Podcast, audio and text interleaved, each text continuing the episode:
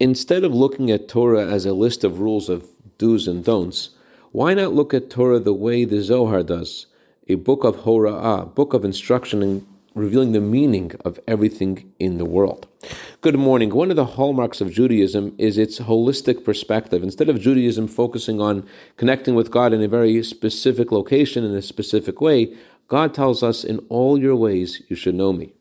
Because God created and creates the entire world, there's purpose and meaning in every experience and in every nook and cranny in creation.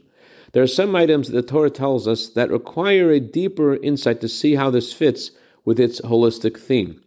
I was fascinated this morning when I read how the Rebbe explains the need for learning the ethics of our fathers in the spring and summertime.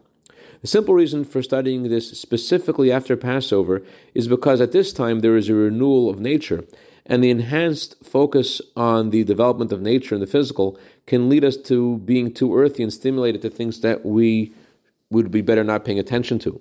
To the untrained ear, this sounds like a deterrent. Study the ethics of our fathers and you'll be safe.